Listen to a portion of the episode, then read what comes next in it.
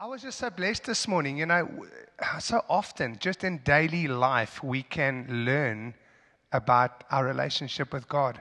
And during the worship this morning, um, your eldest son just sort of waltzes down the aisle and, and, and just comes and, and, and just has total access to you. And he grabs your hand and he wants to talk to you, wants to engage with you.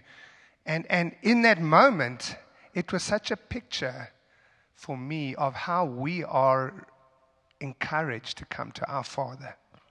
You know, in the natural, this is a real important time for him. you know, it's Sunday morning. It's, it's, it's the moment that he's, you know, really doing what he's called to do. And in that moment, in the natural, it should be leave him alone. No, not now. But the Father's heart is, sure, my son, what do you want? What do you need? And isn't that a beautiful picture of how we can come to God? So often we put the boundaries on.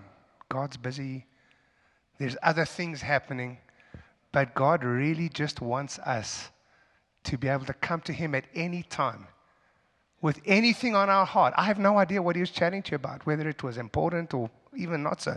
But to Him it was. To Him it was, I need to speak to my dad now. And so, what a beautiful picture of us being able to come to our Father at any time.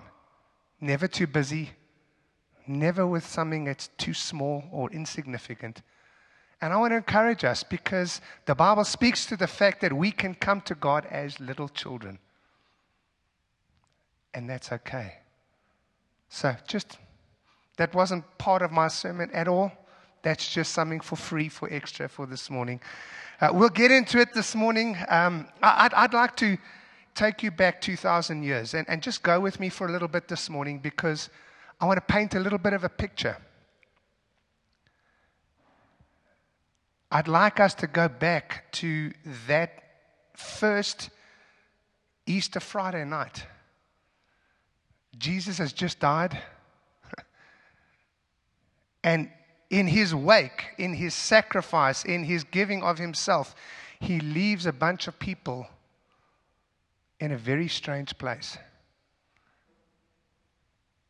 And so I'm just going to paint that little picture. I'm trying to, I'm, I'm going to put myself in the shoes of one of those disciples just for a few minutes. Just, just go with me and just, just try and put yourself in that place of what must that have been like that Easter Friday night. What, what just happened?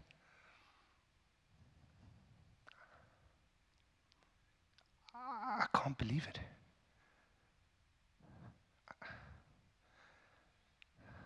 This last 24 hours.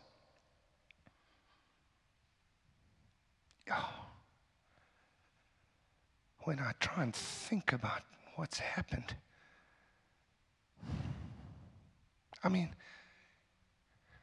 Yesterday, this time, we were having Passover. Just like 24 hours ago, he told me, he told us that, that he was the Messiah. He revealed himself to us. And now he's dead. Really? I mean, we believed him. We believed that he was the Messiah. I, I was there. I, I saw those blind eyes open. I saw him multiply the fish and the bread. I was there when, when, when those people who died came back to life.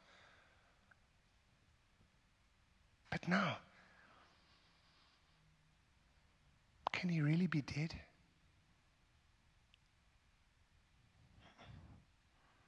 I, I don't even know what to think anymore. So, so many thoughts.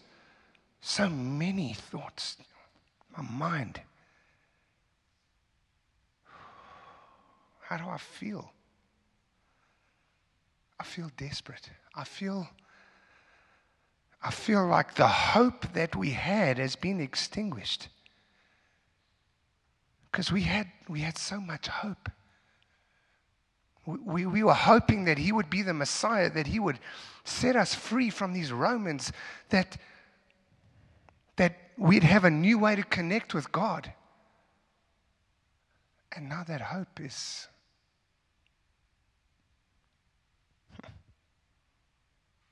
mean, just, just a few days ago, we came into the city and people were screaming, Hosanna, Hosanna.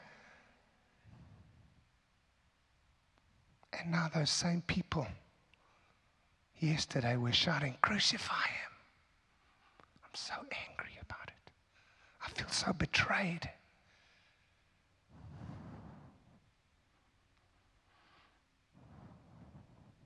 I also feel stupid. I feel like I feel like I've been sucked into something that just wasn't real. I mean, how can it be real? He's died. All those things he said, uh, that couldn't have been true. If you want to really know, I actually feel crushed. I feel, I just feel crushed this morning.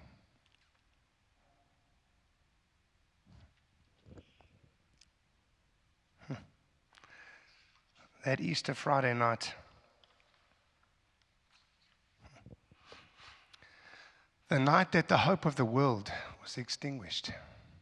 If, if we took a snapshot of Jesus' life and his ministry at that moment, we would have to say he failed.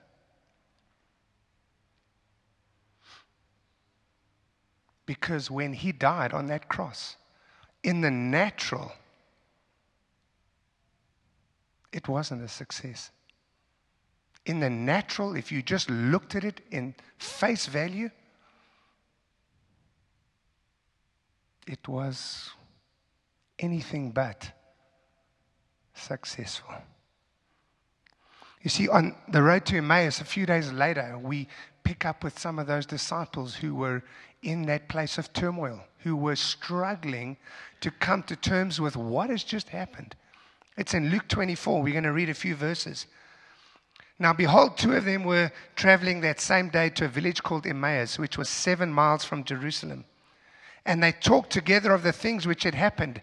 So it was while they conversed and reasoned that Jesus himself drew near and he went with them. But their eyes were restrained so that they did not know him. And he said to them, What kind of conversation is this that you have with one another as you walk and are sad? Then the one whose name was Cleopas answered and said to him, are you the only stranger in Jerusalem? And have you not known the things which have happened here in these days? And he said to them, What things? So they said to him, The things concerning Jesus of Nazareth, who was a prophet, mighty in deed and word, before God and before the people, and how the chief priests and our rulers delivered him to be condemned to death and crucified him. But we were hoping that it was he who would redeem Israel. Indeed, besides all of this, today is the third day since these things happened. You see, in those few days between Easter Friday and Easter Sunday, to all intents and purposes, what Jesus set out to do had failed. And it left those disciples in that place of questioning in that place of trying to understand in that moment what has just happened. You see, 2,000 years later, when we look back on that, we have the hindsight of perfect vision. We can see God's plan of salvation, we can see it all working together. But so often we fail to recognize what it must have been like for those people who were living between Friday, when he died, and between Sunday, when he'd raised. And that must have been a very difficult place to be. In those few short days, victory was not on anyone's lips except God's. Because he knew he saw, he understood. The disciples, everything they knew was confusing. Everything that they saw was defeat. And they understood nothing of what was busy taking place. And in many respects, it's hard to trust when you are in that place, that Easter Friday night. It's so hard when you look at things in the natural and they haven't worked out the way you wanted them to work out. That place of disappointment, that place of unfulfilled expectations, the place of broken dreams, maybe broken promises. Have you ever been in that place? I don't know if you have. Maybe, maybe some of us are there right now. But it's a hard place to trust when all you look at looks like it's not working out the way we want it to work out. Just like those disciples on the road to Emmaus, we have questions when we face disappointment, when things haven't turned out the way we were hoping. But what do we learn as we look back on Easter Friday night, all those years ago? We learn that God sees a bigger picture. We learn that from an eternal perspective, things can look different than what they look in the natural, in the here, and in the now. You see, the death of Christ brought short term despair, short term feelings of betrayal short term loss of faith. But his resurrection ignited a hope that they never had. It ignited faith, it ignited loyalty. There could never have been a resurrection if there'd never been a crucifixion. The problem that we had is on Easter Friday night, that wasn't that obvious. You see, God was up to something that Easter Friday. We look back on it and we see an, an unbelievable plan of salvation unfolding.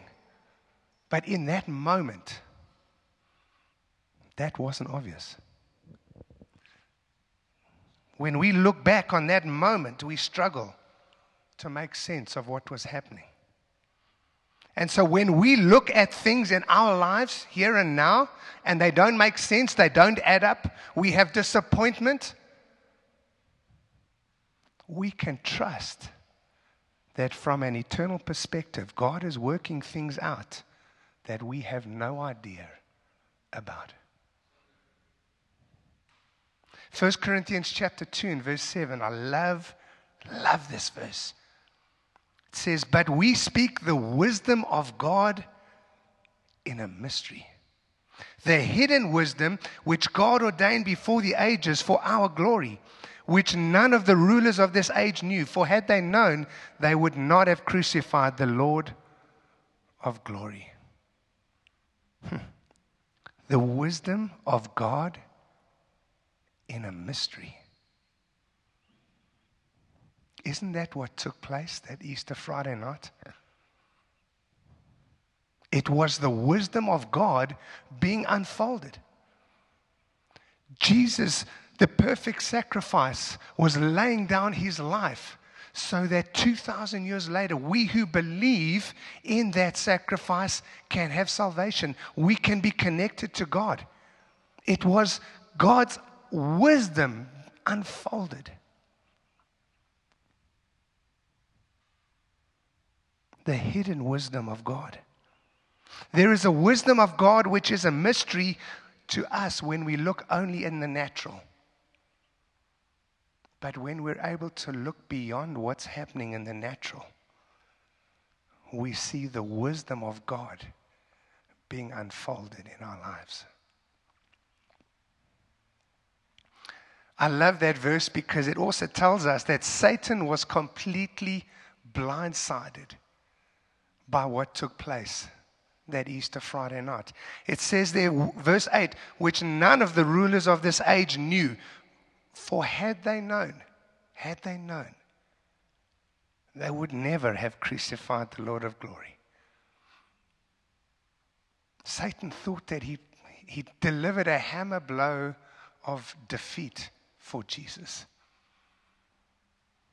But what unfolded was actually a hammer blow of victory.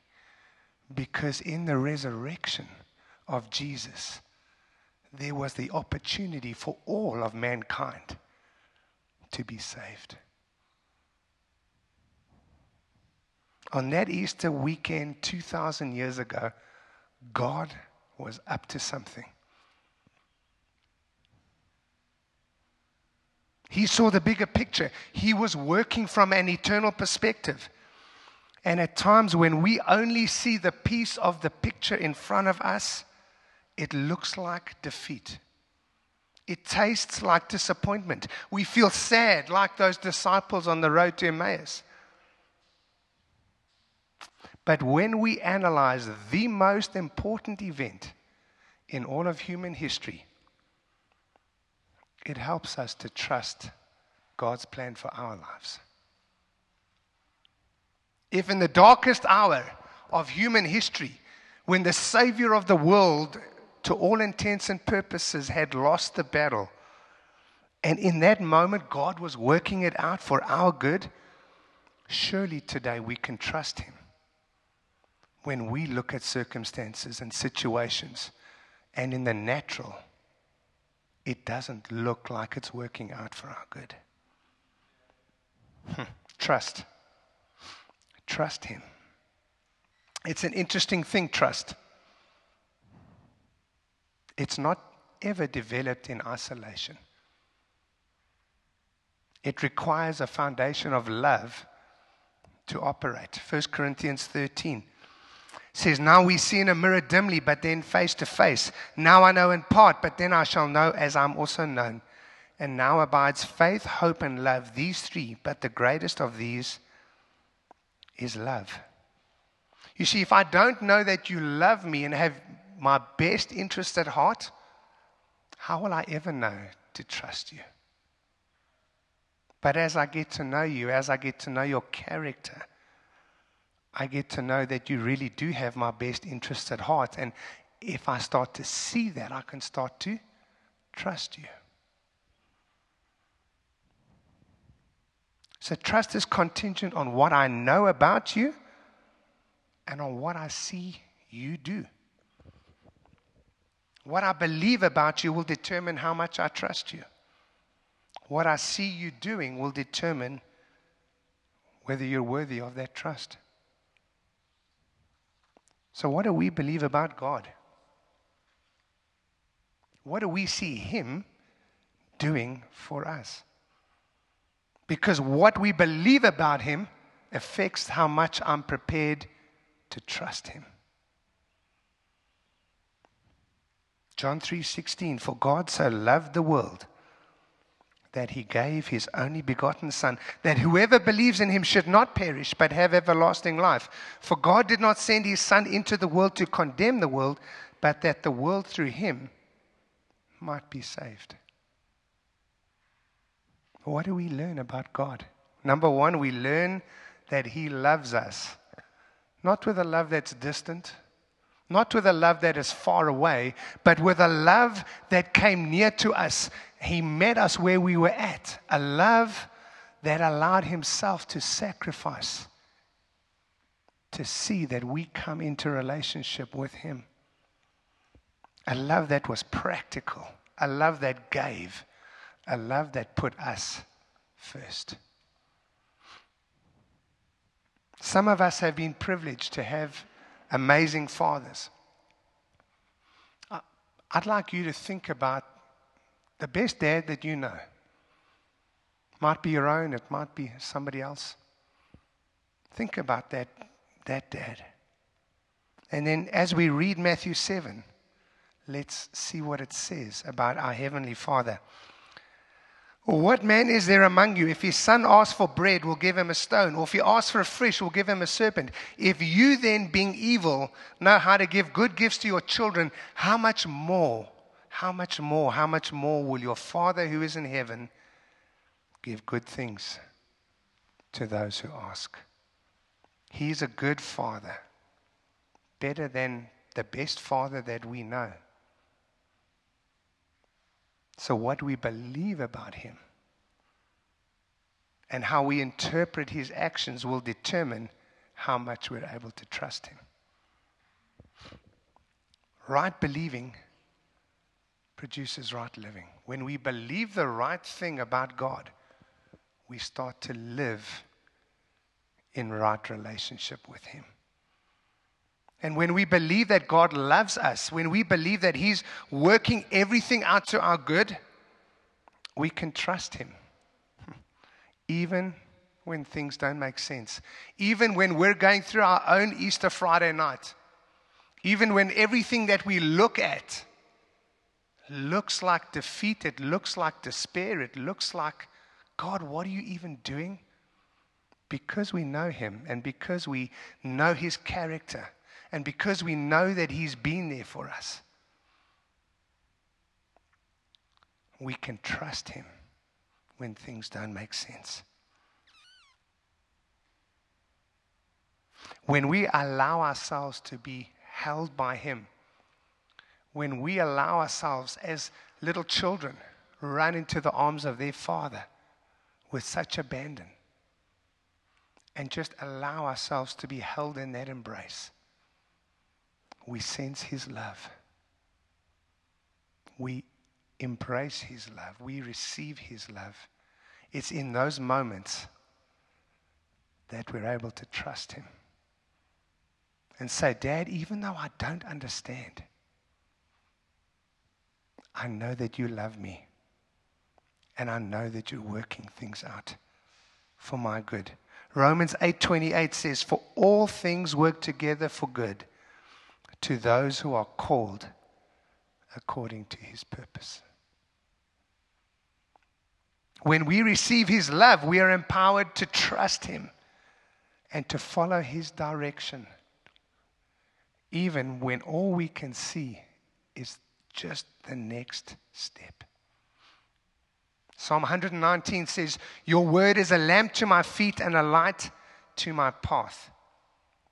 He leads us step by step. So often we want to be able to see the whole journey. We want to be able to look ahead, like with a spotlight, and go, ah, that's what the next two kilometers looks like. But that's not how God works with us. God gives us a lamp for the next step.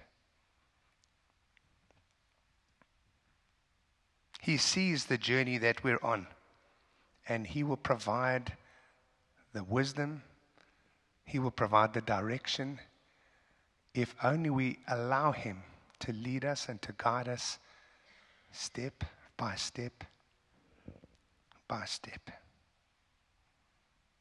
Nothing that He does will ever harm us. He's a loving Father. He'll always be protecting us, He'll always be providing for us. He will always be on the lookout for our best interests. And we understand that Satan comes and steals, to, tries to destroy. But even in those attacks, God is able to turn things out for our good. The Bible is full of examples, full of examples of things that came against people, and God was able to turn it around. I'll, I'll just use one brief, quick example. Acts chapter 16 gives us an example of Paul casting out a demonic spirit from a young girl who was used by those who owned her. She was a slave. She was used to um, make money. The spirit was, was um, the spirit that was in her would help her to foretell and be able to prophesy. And so her masters made a lot of money off of her. And when they when that spirit encountered Paul, the girl ran around after saying, You're the son of the most high God. And it she would, looked like for days would just walk behind Paul shouting this. And eventually he gets upset, he gets fed up, and he says, Come out of her. And the spirit leaves her. That, that evil spirit leaves her. And in an instant, master, her master loses the ability to earn a lot of money. And because of that, he then gets Paul and Silas thrown in prison. They're accused of treason. And so not only do they get thrown in prison, they get beat up bad. And in the middle of prison, the Bible tells us in right in the midnight hour, they're praising God in the midst of those circumstances which are not great. And then it goes from bad to worse because there is an earthquake. Now, in my books, that's a pretty bad day at the office. I'm doing the right thing. I get beat up. I get arrested. I'm in the middle of the prison. And then there's an earthquake. I can't run away. Stuff might be falling down. I am I'm, I'm locked in stocks. In the natural, in that moment, that's not a great place to be. But it's that very thing that leads to their freedom. Because in the earthquake, their chains fall off. The prison doors fling wide. And the story goes on to finish up with the jailer, he who was tasked with, with keeping them under lock and key, coming to salvation, not just him, but his whole family. You see, so often when we look at things just in the moment, it looks terrible. It looks desperate. Where can God be in this? These walls might fall on me. I can't get away. But it was the earthquake that led to their freedom. Not only their freedom, there was a bigger picture. God was at work because people came to salvation. And so often, church, we get stuck in the moment. We look at that particular instance and we go, God, where are you right now? But He's there all along, working things out for our good. He sees the bigger picture. Ephesians 2, verse 10 says, We are His workmanship, created in Christ Jesus for good works, which God prepared beforehand that we should walk in them. His plan for our life was established before the foundation of the world and He's busy working it out in our lives. The end of the book, Revelation, says, We win. That's how it finishes. We win. Not because we're amazing, but because He is amazing. And so this morning I've asked the band to come and just provide an opportunity. Come through, guys.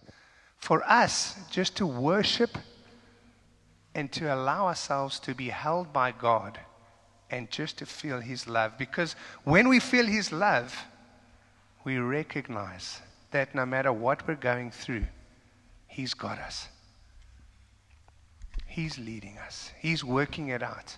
Even when we can't see that it's working out for our good, when we experience His love, we feel the embrace, the warmth of our Father.